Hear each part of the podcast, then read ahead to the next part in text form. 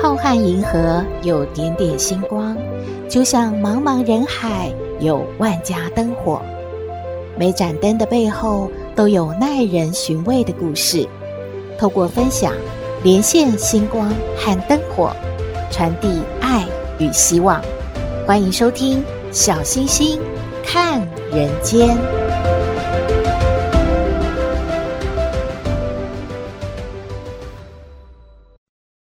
Hello， 各位好朋友，大家好，大家平安。大家小时候有看过水井吗？嗯，现在应该还有，不过可能都被当成古迹了。今天啊，要和大家说一个跟井有关的故事。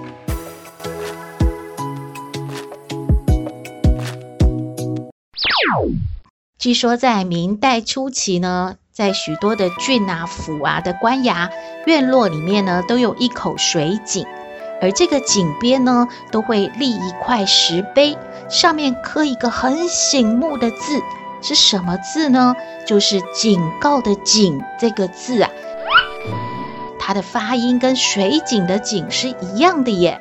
为什么会这样做呢？因为朱元璋第一次向各地派任官员的时候，他就把他们带到皇宫的一口水井旁边说，做清官靠俸禄过日子，就像守着一口井，井水虽然不满，但是可以汲取养活一家老小。如果从外面取水灌到这个井里面，满了就要加高井台，一旦呢这个台破了，水就溢出来，那么就会殃及你的乌纱帽了，你们将被派到各地去做官。你们啊到任之后，要在府衙院中啊掘一口井，要立一个碑，警示自己，好好的做事，不要贪，听懂了吗？啊，是是。面对井的警示，许多官员呢都能够恪守纪律，廉洁为官。就像是常州的郡守，他叫做许度，他最喜欢吃太湖的白鱼耶。有一次啊，一个渔夫来告状，他呢希望能够赢得这个官司嘛，那该怎么办？就要给一点好处给这个许郡守啊。所以啊，这个渔夫呢就去送了好几条他最喜欢吃的又肥又大的太湖白鱼给许度耶，但是许度啊不敢收。那渔夫就不解地说了，呃，大人，您不是喜欢吃鱼吗？为什么不收呢？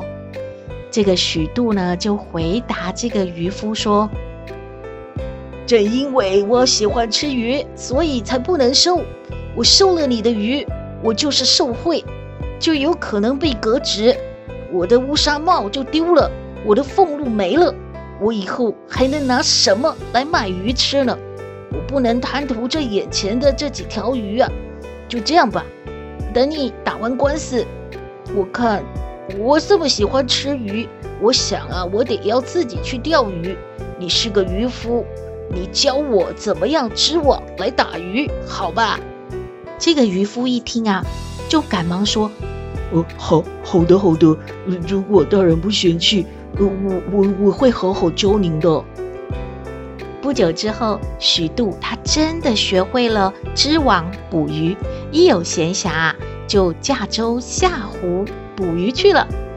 有一次，朱元璋就来到了常州，许度呢就大摆鱼宴来招待这个皇上啊。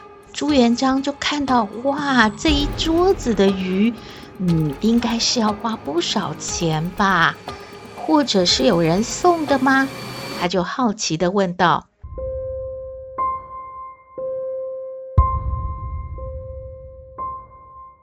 凭你的俸禄，哪来这么多银子买这么多鱼呢？这些鱼怎么可以招待我？呃，我想听听你怎么说啊。许度啊，就赶忙说：“这这鱼是我自己捕来的。”朱元璋有些不信呢，他就说：“咦，这可能吗？那不如你带我下湖，我想见识一下你捕鱼的技术哦。”许度当然是很乐意啊，他就啊带着朱元璋一起下湖。然后朱元璋看到许度撒网捕鱼的技术，果然是不亚于这些老道的渔民哎。朱元璋就龙心大悦，马上呢就赏赐了许度文银百两。他回到朝廷之后啊，还对于许度自己捕鱼的事大加的赞赏哦，还说给所有的大臣们听。致使后来呢，许多明代的郡府官员都精进农耕、种植、养殖这些生存之道。古人云啊，天下之福莫大于无欲，天下之祸无大于不知足。而朱元璋给官员们警示的守井这个哲理，和他严格的治吏律法，催生出一大批名垂史册的连官哦。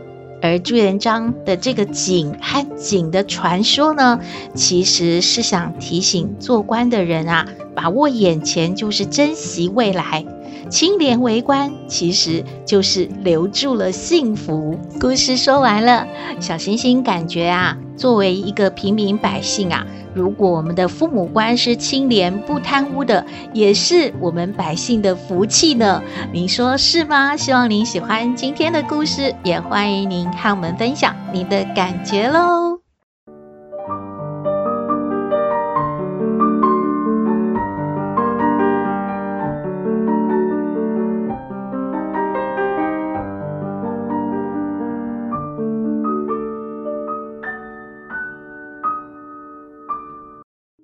回到小星星看人间，今天来向康奶奶请教问题的是一位阿莲。阿莲说她的好朋友呢失业了，所以啊，她就推荐好朋友和她在同一个公司是一起做业务工作。因为呢，阿莲在这一家公司也蛮久了，所以呢，老板很信任她，就说请阿莲作为她好朋友的主管来带他一起呢做这个业务工作。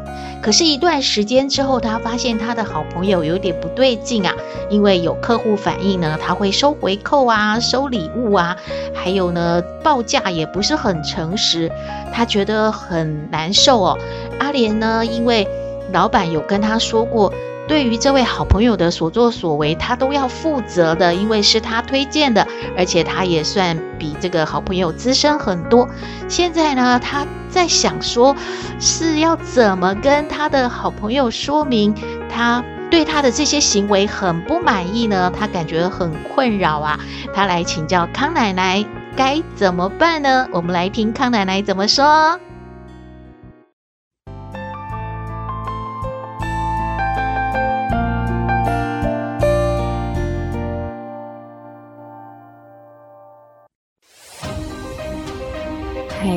大家好，我是康奶奶，上不知天文，下不知地理，不过你问我什么问题，我都能回答你。康奶奶好。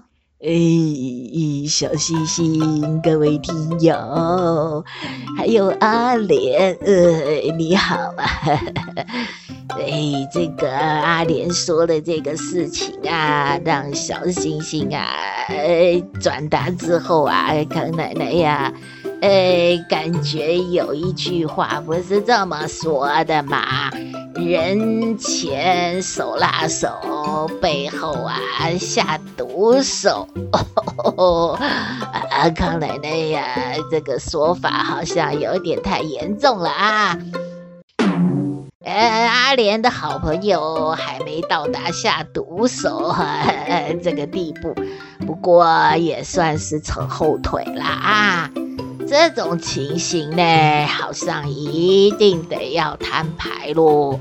那么因为呢，你呀、啊、对老板要交代啊，对客户啊也要交代呀、啊，啊，那对这个好朋友也有责任，不能放任他继续这么的啊乱搞下去，是吧？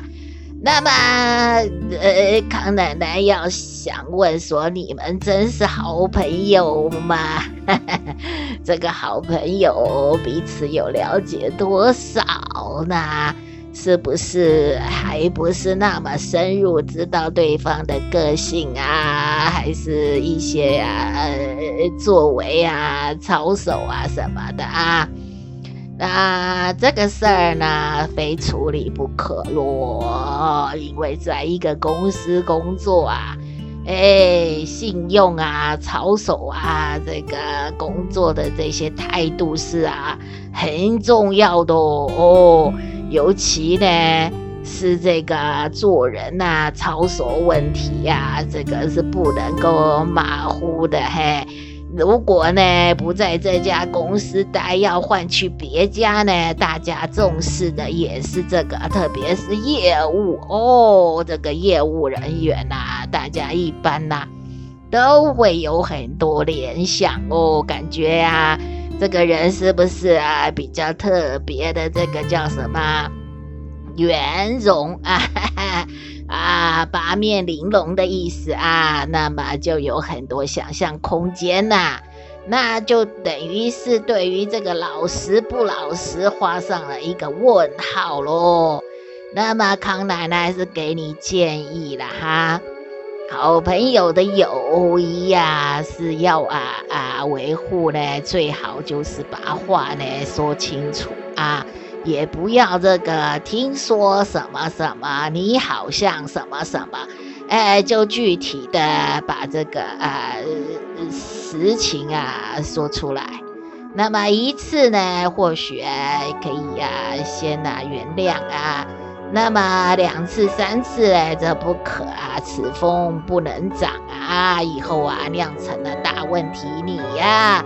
就是啊，要对这个事啊，对你的工作要负责咯哦，不能够啊等闲视之啊，不可小看啊。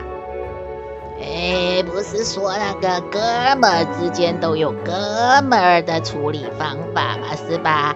哎，康奶奶感觉啊，阿莲一定是有智慧的啊，那么自己闷着也没必要。就去了啊，找这个好朋友出来啊，好好的谈谈，把事情啊处理好啊。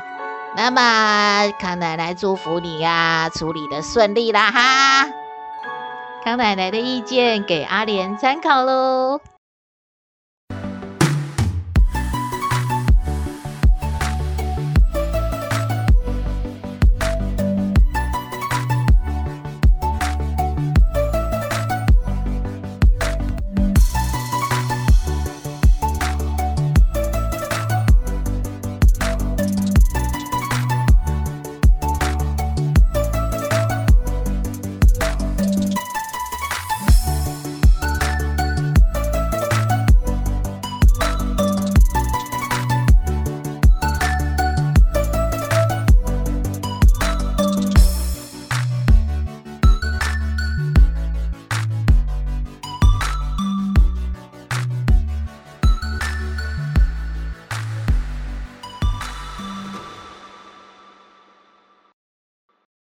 回到小星星看人间，诶，大家都领到了政府补发的六千元吗？热爱运动、喜欢登山的好朋友们就说要拿着这一笔钱啊，买些装备啊，然后好好的去走向大自然。可是他们听完了下面这个故事之后，嗯，有点犹豫了。这这故事在说些什么呢？现在就说给您听。阿庆和小美啊是一对感情很好的情侣，他们呢参加了登山社，要和朋友们一起去登山。但是当他们呢在山下准备要去攻顶的时候，天气啊突然就变坏了。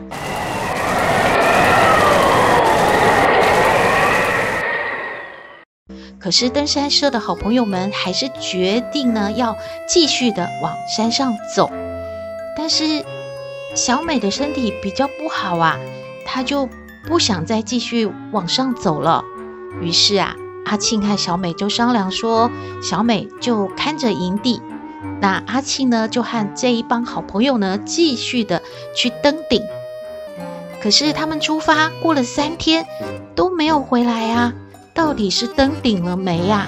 还是发生什么事吗？手机也不通哎，小美就越来越担心了，心想可能是因为天气的关系停留在半路吧，那只好继续等啊，等呀等呀，等到了第七天，哎，终于看到登山社的伙伴们都回来了耶。可是为什么她的男朋友阿庆阿庆没有回来？登山社的伙伴们就跟他说，在在登顶的第一天，阿庆就死了。我们是赶在头七回来的，心想阿庆一定会回来找你的。现在你在中间，我们围个圆圈吧。于是大家就围成了一个圈，把小美啊放在中间，等着快到十二点的时候，突然登山伙伴们说，阿庆会回来吗？阿庆真的出现了，而且浑身是血啊！阿庆跑进来，一把就把小美抓了，往外跑哎、欸！小美真的吓得哇哇大叫，而且一直挣扎，你是谁啊？啊，你干嘛抓住我？我在等我男朋友阿庆，你放开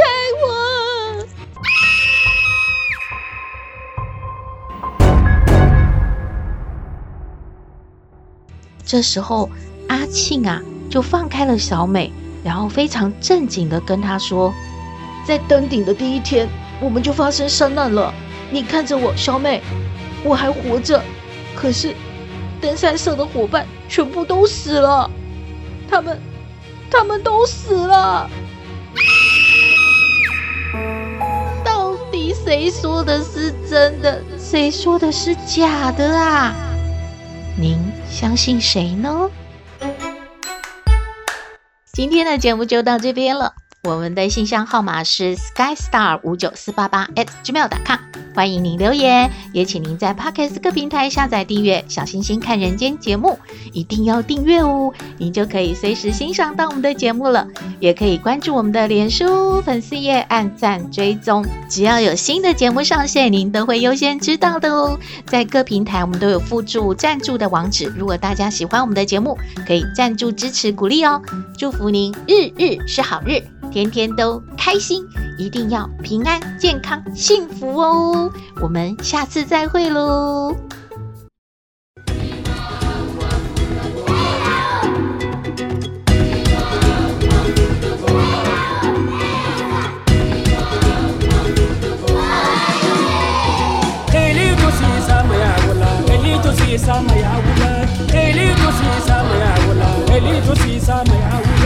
يا فما دونسو يا فما دونسو يا فما دونسو يا فما دونسو خلي دوسي سما يا ولا خلي دوسي سما يا ولا خلي دوسي سما يا ولا خلي دوسي سما يا ولا يا فما دونسو يا فما دونسو يا فما دونسو يا فما